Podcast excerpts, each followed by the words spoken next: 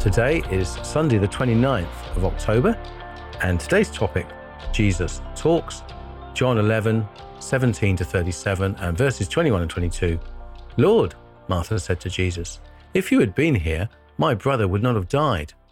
But I know that even now, God will give you whatever you ask. Jesus never wastes a moment, and the interchange between him and the two sisters is telling. He could have simply announced before they spoke, It's okay, I'm going to raise your brother from the dead, so don't worry. But instead, he could see the value in talking with the women about their faith in him and the situation. Martha tells Jesus that he really should have been here to heal his friend, and they have a chat about what Martha actually believes. She's okay with believing in the resurrection at the end of time, and she's okay believing he is the Messiah, the Son of God. She's just not sure this is going to make any difference to her brother. The interaction with Mary is a bit shorter. She says the same as her sister, and here we see Jesus deeply moved, leading to that famous and shortest verse in the Bible Jesus wept, verse 35. Was it sadness at the human condition leading to death? Was it anticipating his own death? Clearly, tears would have seemed strange given what happened next.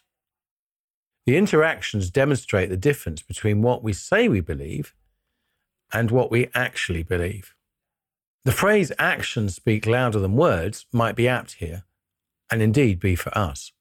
We know that without Jesus we can do nothing, and yet we fail to pray. The challenge of the Christian life is to align what our faith tells us we should believe with our actual daily practice.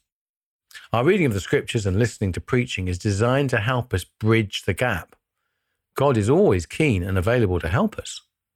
We just need to ask. Let us pray.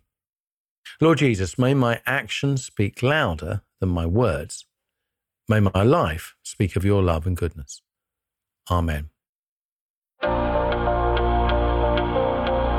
Scriptures to consider Psalm 30, 1 to 5, Ezekiel 37, 1 to 14, Luke 22, 43 to 44, John 16, 19 to 24.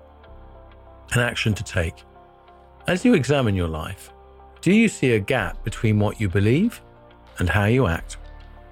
Thank you for joining us. There'll be a daily reading from Everyday with Jesus, so do join us again tomorrow. Bye for now.